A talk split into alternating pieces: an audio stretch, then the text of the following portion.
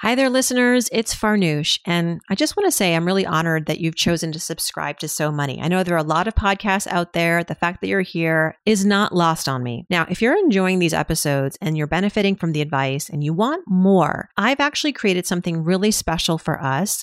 It's called the So Money Members Club. It's an online platform where you can connect more closely with me and engage with fellow So Money fans who want to become more empowered in their financial lives. The website is So Money members.com. And when you go there, you'll learn all the benefits, including exclusive monthly finance workshops, private group calls with me. You get your questions answered in our member community. I'm often in there weighing in, and you get instant access to all of our workshop recordings. We have a robust library that's growing. So far, we've had workshops on investing in real estate, kids and money, and how to earn more in 2024. And most of all, it's fun, positive, encouraging, all the things personal finance should be. Go to so many SoMoneyMembers.com and I hope you'll join us. I'm limiting enrollment and doors will close soon. Check out so many SoMoneyMembers.com. I'm Sandra, and I'm just the professional your small business was looking for. But you didn't hire me because you didn't use LinkedIn jobs. LinkedIn has professionals you can't find anywhere else, including those who aren't actively looking for a new job but might be open to the perfect role, like me. In a given month, over 70% of LinkedIn users don't visit other leading job sites. So if you're not looking on LinkedIn, you'll miss out on great candidates like Sandra. Start hiring professionals like a professional. Post your free job on linkedin.com/people today. Hosting the So Money podcast for almost 10 years, I've been learning a lot about how to best serve you outside the show. I've begun to offer pop-up workshops and a So Money members club. And with each new line of business, a lot goes on behind every transaction. Stripe helps simplify and ease payments with tap to pay on iPhone, which helps me grow revenue and reach through accepting more in-person contactless payments when I'm out in real life promoting my programs. Tap to pay on iPhone and Stripe give me the ability to scale quickly and stay flexible with quick setup and no additional hardware required. And it's not just ideal for me. From local pop-ups to global retailers, Tap to Pay on iPhone and Stripe help businesses of all sizes accept contactless payments right from an iPhone. Whether your customers want to use their card, Apple Pay, or other digital wallet, now you can accept contactless payments right from an iPhone. To learn how Tap to Pay on iPhone and Stripe can help grow your revenue and reach, visit stripe.com slash tap iPhone. So Money episode 1613 Why the American Dream is Dead. Sorry, with Vivian Tu, author of Rich AF. You're listening to So Money with award winning money guru Farnoosh Torabi. Each day, get a 30 minute dose of financial inspiration from the world's top business minds, authors, influencers, and from Farnoosh herself. Looking for ways to save on gas or double your double coupons? Sorry, you're in the wrong place. Seeking profound ways to live a richer, happier life. Welcome to So Money.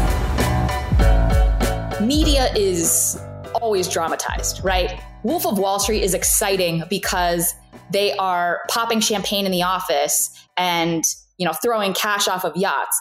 There's no movie to be made about the person who invested wisely, lived within their means, and relaxed at home. Nobody's watching that movie.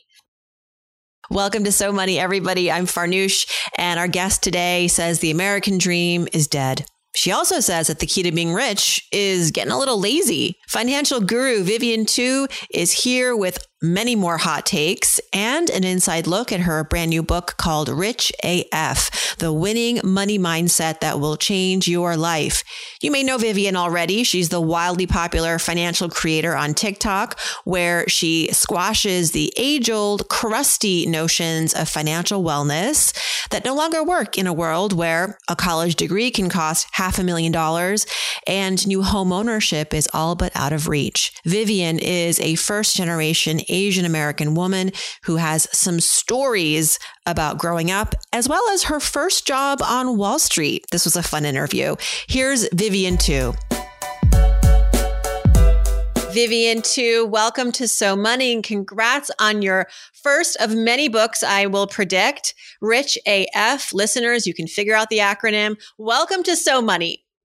Thank you so much for having me. And it's so good to see you again. I know. Last week got together. The first and last time we were hanging out was, uh, I think, in the East Village somewhere or Soho no, in New York. I took you to my spot. Oh my Cha-cha gosh. You introduced me to chai tea, which I hadn't really, I mean, maybe once or twice in my life, but that was a memorable moment. Thanks for making time for me. I mean, I've been a fan. I've been watching you all during the pandemic rise to celebrity financial status on TikTok and everywhere else.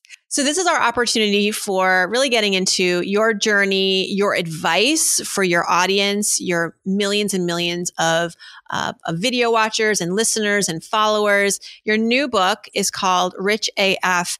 And I kind of want to start with why you wanted to write a book. You have so much going on. Why a book? I mean, people can find you everywhere. You have so much material everywhere. Um, why was it important for you to create this now in in your career trajectory? Yeah, because I think the content that I create right now, short form wise, is helpful. It, it is. Every single piece is typically actionable advice, something that'll make you smarter, better, faster, stronger. But I kept getting questions that were like, hey, like, do you have these like organized in a to do list? Like, I should watch this video first, then this video, then this, then this, then this. Because my audience is so varying in that some are young college students who are just trying to understand money for the first time. Some are, you know, yuppies. Some are heads of households. Some are parents. Some are closer to retirement. And I have to create content that really works for as many people as possible on a daily basis. Right. So it's not necessarily linear. And people kept asking me for a linear guide of, hey, if I have no idea what to do, where to start, how to get my finances under control, like, what do I do? And that's what really prompted the book because it felt like a super easy step by step way to walk folks through the information, frankly, that I wish I had had in my early 20s. Um, I made so many money mistakes, but now that I've learned from those and, you know, dinged my credit score and uh, hurt myself in the process, like I don't want people to make those same mistakes. Yeah. And I think having this captive audience, I wanted to give them something that they could tangibly hold or listen to uh, that would help them go from A to Z on their financial journey. And you certainly do that. And with such great voice, I mean, part of what really magnetizes people to you is your candor and your sort of like you break down really complex things in ways that are digestible in your book, which I'm I'm paging through and I'm really enjoying it.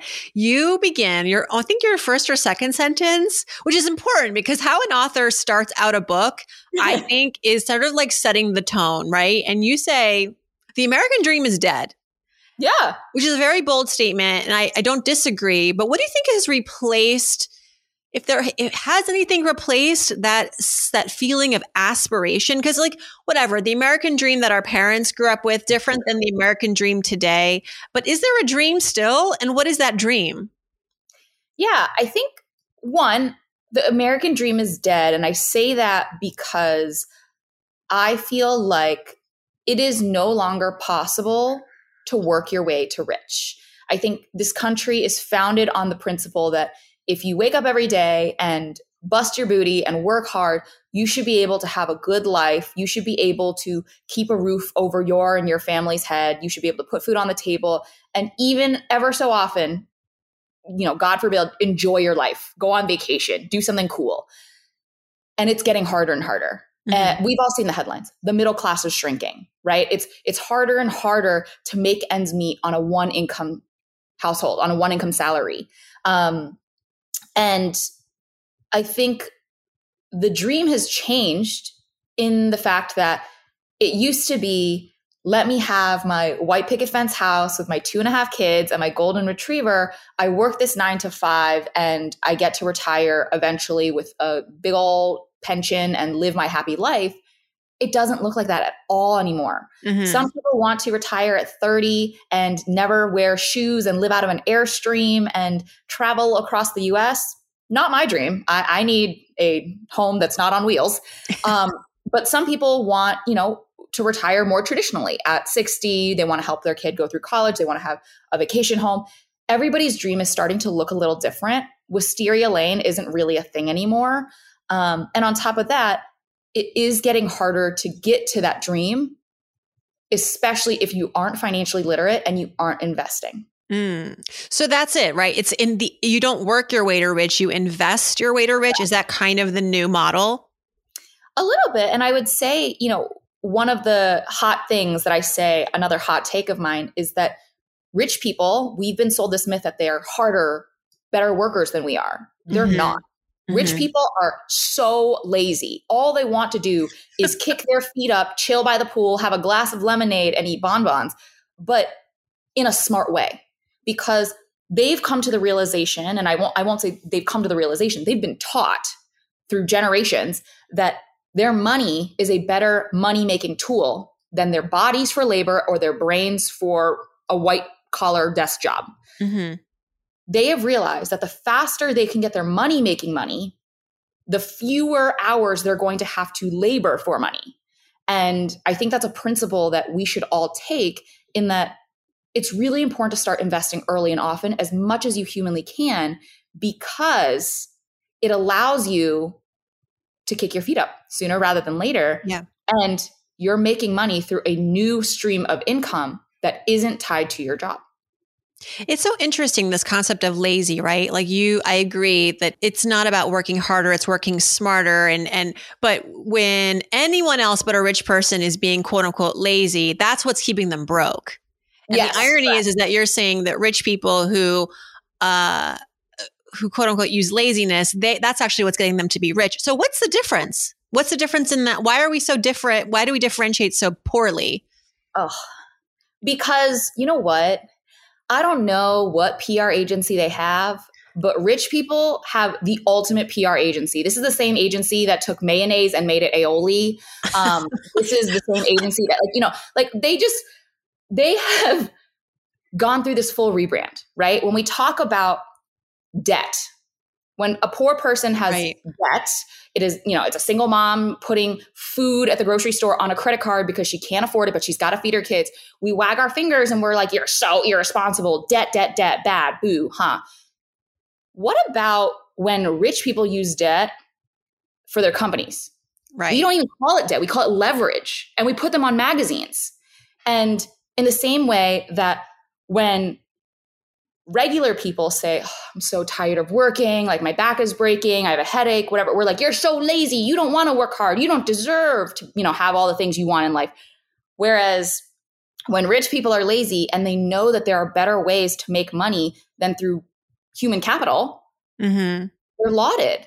I'm putting them in my book. I mean, it, it really is how our society speaks about rich people as if they are morally superior when that isn't the case versus people who don't have money and we call them, you know, basically unethical. Like yeah. being poor is a crime. Yeah.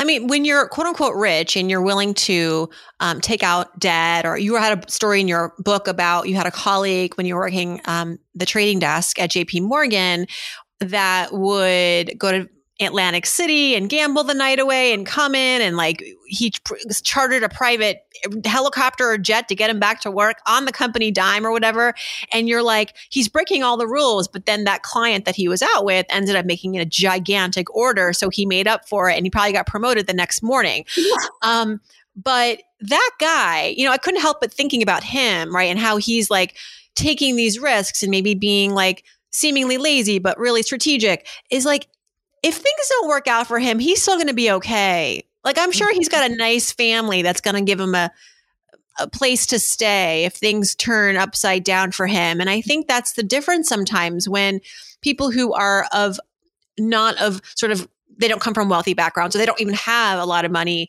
of their own that they, they risk is a very different word for them because the implications of taking risk are much more severe. And so there's this cyclical problem. How do we get out of it? You know, I think this comes into a lot of like abundance versus scarcity. And yes, it's a mindset, but to your point, it's also a very, very legitimate lived experience, right? Like the risk of someone who has very little money starting a new startup could literally be them being homeless, being unhoused. Whereas if you know that, you know, you could spend every dollar in your bank account and go into debt, but mom and dad have a trust fund waiting for you that you start to get access to at 21 then again at 30 then again at you know 40 like you're not that worried. I I say this from a very big place of privilege. Like the reason why I was able to start Your Rich BFF was because I looked my fiance in the eye and I said, What if I can't make any money? And he said, Well, I work in investment banking. We will never starve on my salary. And, you know, that gave me so much comfort because I knew that I would never get kicked out of my apartment. Sure, we wouldn't be able to go out to eat or take Ubers or go on vacation. We would have to just buy groceries and cook ourselves and take the subway. But like the stakes were just not that high. The stakes are never that high when you come from a position of optionality. And that, unfortunately, is when you don't have money, you don't have options. Mm. And so you're teaching people in your book about how to access that optionality, how to think a little bit more strategically, and how to erase this American dream equation and rewrite it for themselves. And I love that you give people more options, new options they've never even heard of that have been tried and tested by the quote unquote rich, but now you're bringing them to the masses. You learned this because of a mentor. By and large that you credit in the book. Uh, tell me a little bit about that relationship and how you know you're stepping into that role now for your audience. But what was it about that specific mentor mentee relationship that you had that changed your life? For the first time, I saw someone who looked like me, who had made it, who had everything I wanted, all the things that my parents didn't have. Um, you know, at first it was super shallow. Like I just liked that she had a blowout in her hair every day, click clacked into work with those Gucci stilettos, new Chanel bag flung onto the, you know, counter next to her desk every day. I loved those things because that to me was an indication of success and wealth. Those very, very visual, tangible, material things. But it was also the fact that on a desk of 30 to 40 white men, she had risen to the top. And it's so funny that I always say I look up to her because she's like five feet tall. Um, and she she could strike fear into any other any one of these boys on the trading desk's hearts. She would be like, repeat that, and they would just shut up. They would sit down, they wouldn't say it again. They, you know, it, she just had this je ne sais quoi of like powerful, successful, strong, knew her worth, had that money, didn't need anybody else. And those were all things I wanted other people to describe me as. So when she said jump, I would say how high. And the best example I think is like my, my mom is Chinese, and in Chinese culture, there is a big priority placed on having fair skin. So she always would say, Wear sunscreen, Vivian, you have to wear sunscreen. And I did not care. I never wore sunscreen as a kid. I was like, Let it burn. I want to be tan. Everybody wants to be tan. And I think I came in one weekend with like a little bit of a sunburn. And my mentor was like, why weren't you wearing sunscreen? You have to wear sunscreen every single day. Like that's going to cause wrinkles. Like you could get skin cancer. Like she basically went on a tirade about how I needed to wear sunscreen. And I have worn sunscreen every single day on my face ever since. And this was the exact same advice my mom had given me. But it came from someone that I hate to say this, but like I had a different level of respect for. And I think she gave you a better why. Your mom, yeah. I mean, I just heard you say your mom would rationalize and be like, well, because it's culturally not acceptable. You need to have fair skin. That's not what, like the standard of beauty, whatever. But this one was like, you could die. And yeah. that, you know, changed the lens. And I think that that's another takeaway from your story um, to highlight is just that when it comes to establishing goals, pursuing anything, financial, career wise, like you really need to know what is the motivating factor. You got to be good on that anchor it in something important. But also, yeah, we love to hear and take advice from people who aren't our parents. That's just the truth. And, you know, I did this event where I was speaking and I had people write on note cards like, what are you saving or investing for? What does money mean to you? And let me tell you, not a single person wrote down Chanel bag. Not a single person wrote down, you know, fancy Lamborghini. No one said, mansion. You know what people wrote? They wrote being able to take care of my parents in their old age, setting my kid up so they had a they have a better life than I did. It's having a home so that I can gather my family for the holidays in a place that we all feel safe and comfortable and loved. And like, I think it's really important to remember that, like, people like you and myself, like, we talk about money, but money doesn't exist in a vacuum. Money is a tool. And that tool, you don't just wave your money around and feel good about yourself. You trade that money for things. Sometimes it's your time back, sometimes it's comfort and security and convenience. It's the ability to provide yourself with the life that you've dreamed of. It's not just buying a golden toy. Many of us have those stubborn pounds that seem impossible to lose, no matter how good we eat or how hard we work out. My solution is PlushCare. PlushCare is a leading telehealth provider with doctors who are there for you day and night to partner with you in your weight loss journey. They can prescribe FDA-approved weight loss medications like Wegovy and Zepbound for those who qualify. Plus, they accept most insurance plans. To get started, visit plushcare.com slash weight loss. That's plushcare.com slash weight loss. Did you know that I'm a podcast host and also a mind reader? Because I know that you want to grow your portfolio to deal with the rising costs of inflation, to pay off your debt or your mortgage. You want to attack pretty much anything standing in the way of you and your financial freedom, right? Well, here's one solution more knowledge. This podcast helps, I hope. And you can use Yahoo Finance, where you can get access to the news, data, and tools that you need to help reach your definition of financial freedom. For more than 25 years, Yahoo Finance has been the brand behind every great investor. They're the number one finance destination, and I know because I worked there for many years, producing a holistic look at the financial news cycle, including breaking news, original editorial perspectives, analyst ratings, customizable charts, so much more. For comprehensive financial news and analysis, visit the brand behind every great investor, yahoofinance.com, the number one financial destination, yahoofinance.com. That's yahoofinance.com.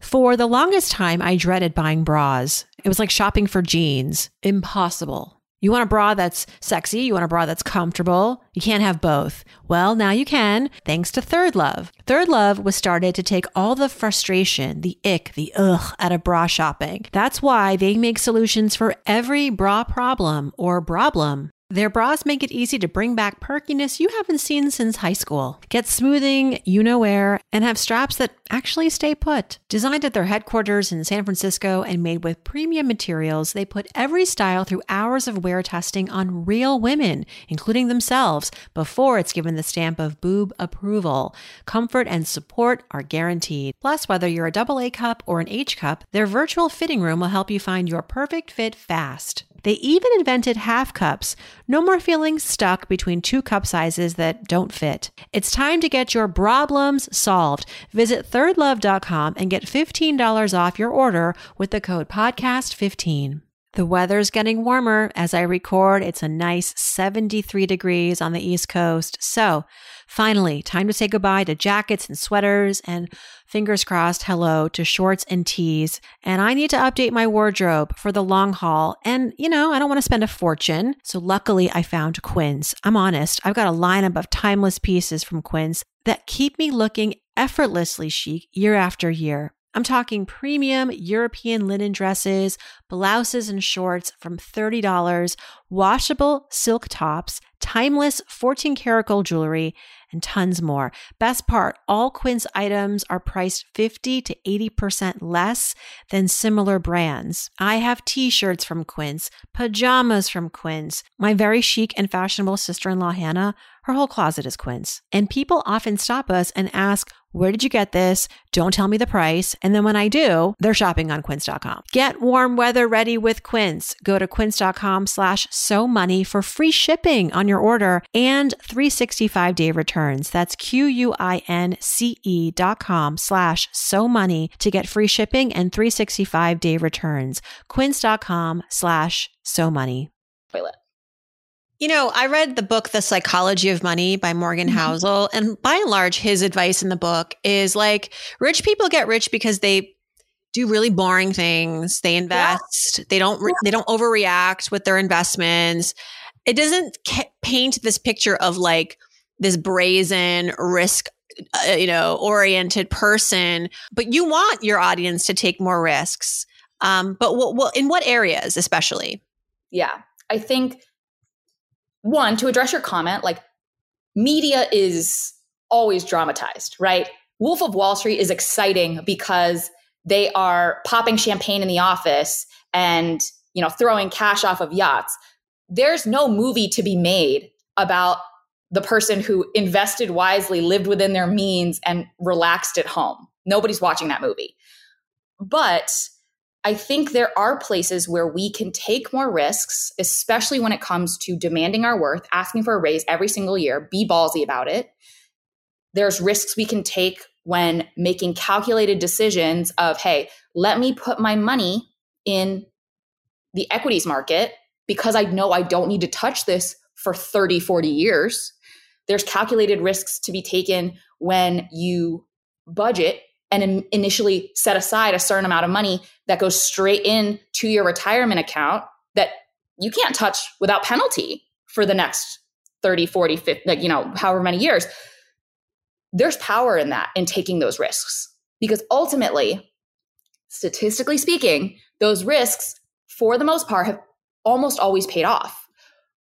Other things risks are not smart. Things like concentrating your entire investment portfolio in some shit coin. Am I allowed to swear on this? Well, okay. yeah, sure. Yeah.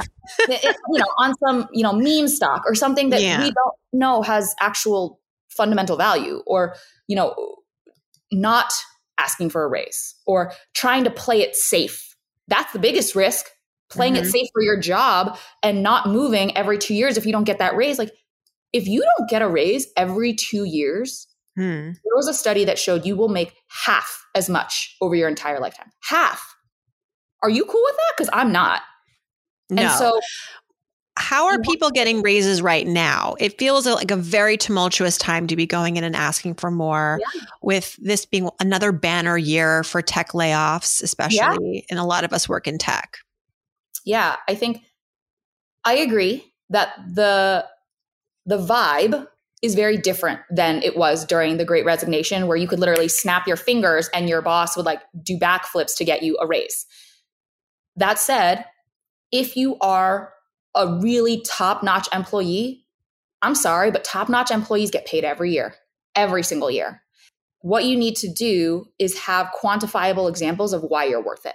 Something i mention is you know creating that folder in your inbox your brag book forwarding any of those emails that are like ooh, Farnoosh saved a cat from a burning building. She's amazing. Like we couldn't have done this project without her, you know, whatever.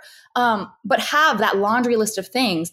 And I would say you got to start early and often. Like everybody loves to wait until November, December to be like, I've worked really hard. Can I have a raise? And it's like, where's this coming from? Your boss was just blindsided by you. No, no, no. You ask six months ahead of everybody else. You start mentioning in July hey, like, uh, these are my goals for the year. Like, I'm tracking really well towards them. Is there anything else you think I need to be doing? I would really, you know, um, I would like to see a raise of X percent commensurate to the you know level I'm currently operating at by the end of the year during final end year reviews. Make that known. Don't be annoying, but you got to remind them every two months. Yeah. And make it clear that there's a couple touch points to be had so when budgets come out from HR to your boss in October, they don't come out in December, they come out in October, then your boss has to divvy up that money between you and everybody else that works for them. Mm-hmm. And because you've already asked three times, they know it matters to you. And yeah. then you are at the top of their mind when they are actually dividing up that pie chart of what budget they have. It's like campaigning for the Oscars. You, you got to start early. That's right. It's so true. Um, and I love the part about asking your boss, what advice do you have for me then? Like, what can I mm-hmm. do? Because then you're really putting the ball in their court. You're getting them to be accountable now to your measure of success. And if you do all the six to 10 things they say they mm-hmm. recommend, and then they still don't give you the raise, here's the thing they may not give you the raise, but wouldn't it be better to know why? Right. Because then you can, well, also you can leave earlier than just keeps lingering at this company that's not going to give you a raise. I campaigned for a raise at New York One News in my early 20s when I was a producer for months and months and months, well over a year. Always kept saying the same thing. You're not, you're not ready. You're not, I mean, cause to, to give me more money, they'd have to promote me, they claimed, which wasn't true. My salary range was wide enough. It was, it was just this. You were abyss. in the band. It was a, it was an abyss. And I was like at the very far left of it. And so finally, after, you know, it's good to get those no's. You know why? Because the sooner you can get out. And yeah. the sooner I did get out and I used the knowledge that I had of that salary range at that company and leveraged it at the next company when I negotiated. So it, it's scary to ask, and you may feel like you're being too eager, too hasty, too, too, too much, asking soon, like you recommend, and not around reviews time. But then the sooner you'll get your answer, the yes or the no, and the sooner you can plan for your next move. Mm-hmm. Exactly. And I also just think that a lot of people, especially if they've developed a close relationship with their manager, can feel bad asking. They're like, oh no, like I don't want to make them uncomfortable. I don't want to upset them. Like they like me. Like that money is not coming out of your boss's paycheck into yours. That money comes out of a corporate banking account, literally set aside for labor costs you are allowed to ask for money. This is not the first time somebody has asked your boss for money. It's not the smallest number. It's not the biggest number. You know, very much pedicure principle. Your feet are not the gnarliest or the best or anything that that pedicurist has seen. Like you can ask. That is your boss's job. You uh, went straight into Wall Street, I think, right? After college, you were adamant about making a lot of money, unapologetic about that. I love it. I mean, why else does somebody go work on Wall Street? Because oh, it's yeah. fun? No, because it's there's a big payday waiting yeah, for you. Working 14 hours a day is fun. No, I'd rather literally be doing anything else. Right. And you it was it was a bit of a short-lived experience, but you learned a lot and you're parlaying that into your education to your audience. But my curiosity is what drew you to wanting to make so much money um, at, at a young age? Not everybody has that ambition. What what drove you? Um, I think just seeing how my family lived and grew up. Um, my family's financial situation changed quite a lot through my years. Um, and it was abundantly clear because of where and how we lived. Like when I was in early grade school, my dad actually worked out of New Jersey and would drive down to Maryland where we lived on the weekends because he couldn't find a job in Maryland that paid enough to help us make ends meet. Um, things got better for them eventually, but we were, I would say, solidly middle class uh, through, you know, mid level. And the game changer, and frankly, this is why I was able to graduate from college without any student debt. Um, my parents were actually thinking about taking out a second mortgage on their home to help me pay for school because they had emphasized to me over and over again that education was like the, the key to socioeconomic mobility. And my mom ended up getting a pharmaceutical consulting gig out in California. So she would live in California and come back to Maryland to see my dad every two weeks, or he would come out to California and see her for every two weeks. But that job changed my family's financial situation to the point where they were able to buy a home and put me through school. And their relationship through uh, with money even throughout all of those changes was always the same. There's this my, my family's from Shanghai, and there's the Shanghainese phrase that's like which is like uh, directly translates to like money needs to be used on the knife's edge.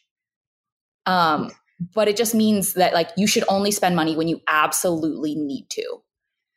And the biggest fight I ever got into with my parents was over a pair of ripped Abercrombie and Fitch jeans. And I came home from the mall with a friend, and my mom saw the receipt in the bag and was like, Are you joking? You spent this much on ripped jeans. And the only thing I could think to say was like, Well, you know, my, my girlfriend got like a pair too. And it like, I think it like really hurt her to say this to me. But my mom said, Well, her dad's a lawyer. Your parents aren't millionaires. Like, we can't afford this.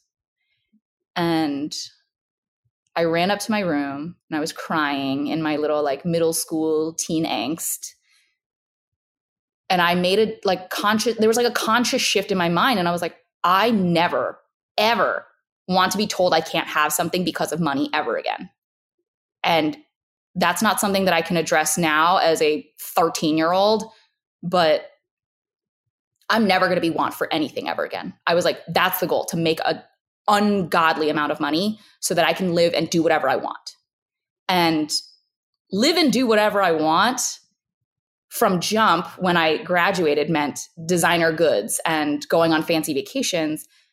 And as I've gotten older and have more and more money, live and do whatever I want is like setting my own schedule, going to bed at 9 p.m. Nobody calls me on weekends. And it's funny how things change, but I think I've always had an appreciation for money because we just didn't have a lot of it growing up. Yeah.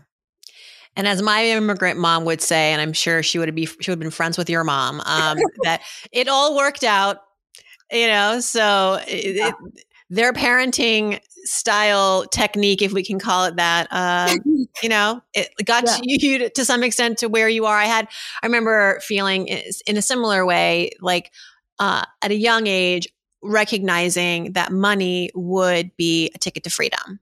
Whereas I don't think a lot of other kids were even thinking about that. Like they didn't even, you know, they didn't even know what money was. But I was like, I had such an early experience and early education on the limiting resource that is money and mm-hmm. the fights that can ensue when there is a limited resource called money in your household and one parent works and another one doesn't. And yeah, so it did work out, but I don't recommend this uh, as a as a parenting style.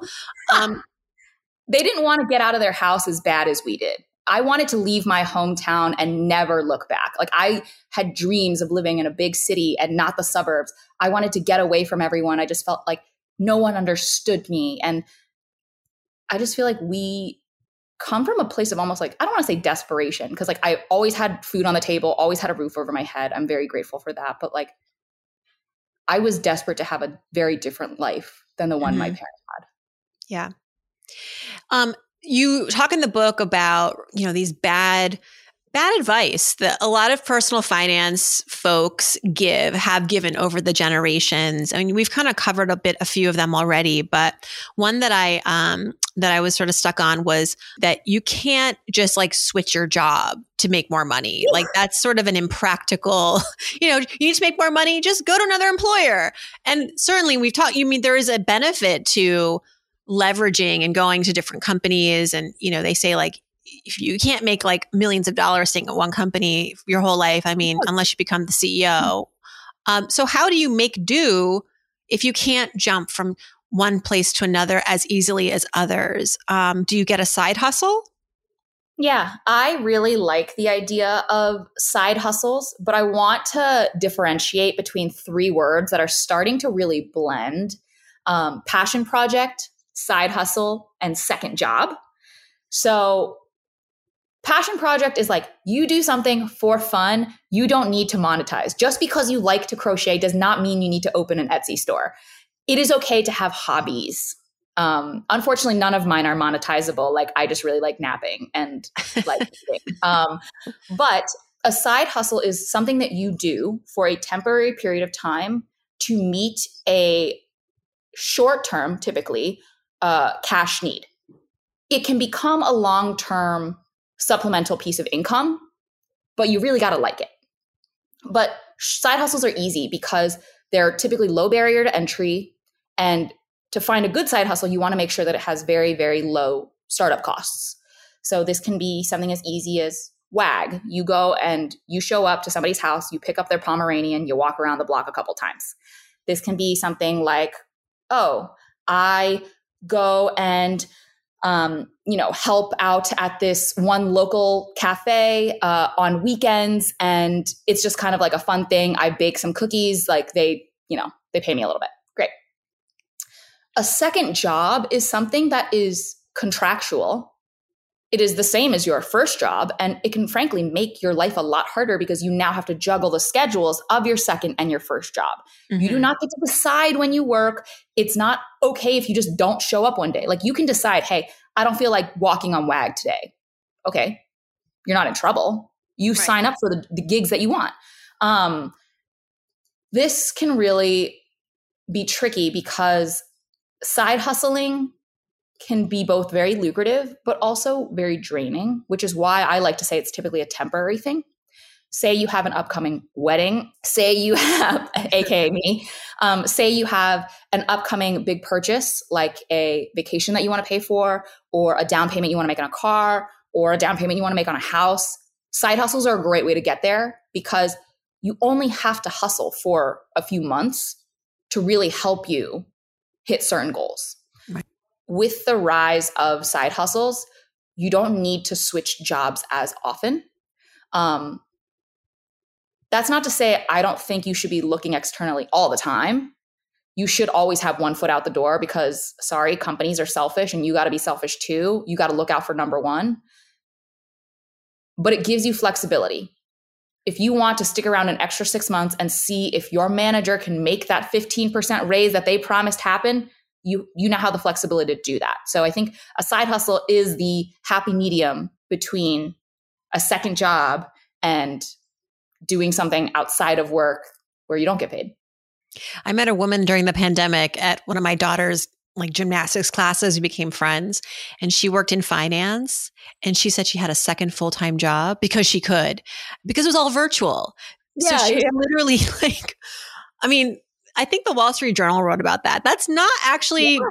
I think you probably get in a lot of trouble if your company found out. Um, but she was like, "Well, I can. I'm going to because my one full time job, I, I can just like you know, clock it in. It's really, I can do it in my sleep. It pays well, it benefits. The other one is, is a little bit more work, but like whatever, it all balances out to maybe 50 hours a week with these two jobs. During the pandemic, I want to preface when it was all like a mess and, you know, it was uh, there now was probably that. less possible. Um, I don't want to out her, but it was two different financial institutions. Yeah. So she was making two Wall Street salaries. Did you see that uh, headline that was like many people who are working from home are making upwards of $600,000 because they have those two jobs oh and God. are just scheduling meetings differently. That was her. That was what I mean. Like, yeah, seriously. There's actually, oh, but you made me laugh because there's, um, you said I can't make money from napping, but there are some really crazy side. Yeah. I was just reading about in, I don't know if it was like, I want to say it was, um, somewhere in Asia. It was in, I don't know, it was one of the, I was scrolling on Instagram and it was like, you can make money. So people get stuck in traffic a lot, right? You get stuck in traffic, like let's say on a bridge, there's no out, there's no exit, and you're like late for a job appointment. You call this company or you go on the app, somebody with a moped comes and meets you takes you to your job interview or wherever you have to go. And then somebody else who's also on that moped now gets in your car and takes it to wherever you need whenever this traffic subsides. Do you get it? So like that so if you have a moped and I think this could be helpful in all over the world wherever there is traffic because how many times have you been in traffic and you're like well i'm going to miss my flight or i'm going to miss my job interview or i'm going to miss you know daycare pickup versus like, versus like those movies where like the the hero or heroine just leaves their rental car at the curb with the fucking keys running inside and you're like ah sorry you can yeah. actually drop it off at the lot so you don't get the fee well, I was actually I, I did a live podcast, and the guest, who was a celebrity, she was driving in and couldn't find parking, and we were running late. So we were like, okay, someone's going to come meet you to release you from your car.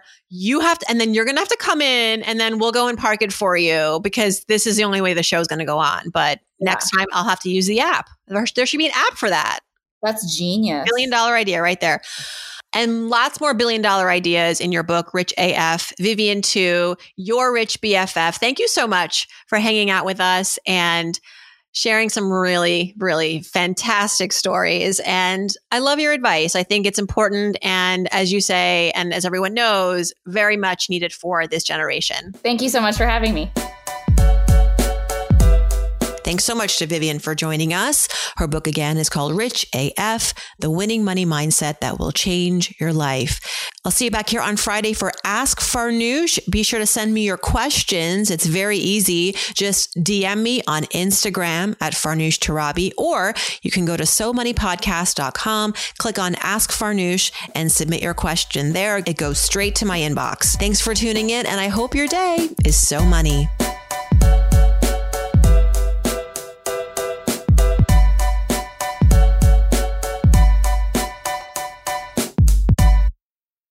Hosting the So Money podcast for almost 10 years, I've been learning a lot about how to best serve you outside the show. I've begun to offer pop up workshops and a So Money members club. And with each new line of business, a lot goes on behind every transaction. Stripe helps simplify and ease payments with tap to pay on iPhone, which helps me grow revenue and reach through accepting more in person contactless payments when I'm out in real life promoting my programs. Tap to pay on iPhone and Stripe give me the ability to scale quickly and stay flexible with quick setup and no additional hardware required. And it's not just ideal for me. From local pop-ups to global retailers, Tap to Pay on iPhone and Stripe help businesses of all sizes accept contactless payments right from an iPhone. Whether your customers want to use their card, Apple Pay, or other digital wallet, now you can accept contactless payments right from an iPhone. To learn how Tap to Pay on iPhone and Stripe can help grow your revenue and reach, visit stripe.com slash tap iPhone. Mom deserves the best, and there's no better place to shop for Mother's Day than Whole Foods Market. They're your destination for unbeatable savings, from premium gifts to show-stopping flowers and irresistible desserts. Start by saving 33% with Prime on all body care and candles. Then get a 15-stem bunch of tulips for just $9.99 each with Prime. Round out Mom's menu with festive rosé, irresistible berry chantilly cake, and more special treats. Come celebrate Mother's Day at Whole Foods Market.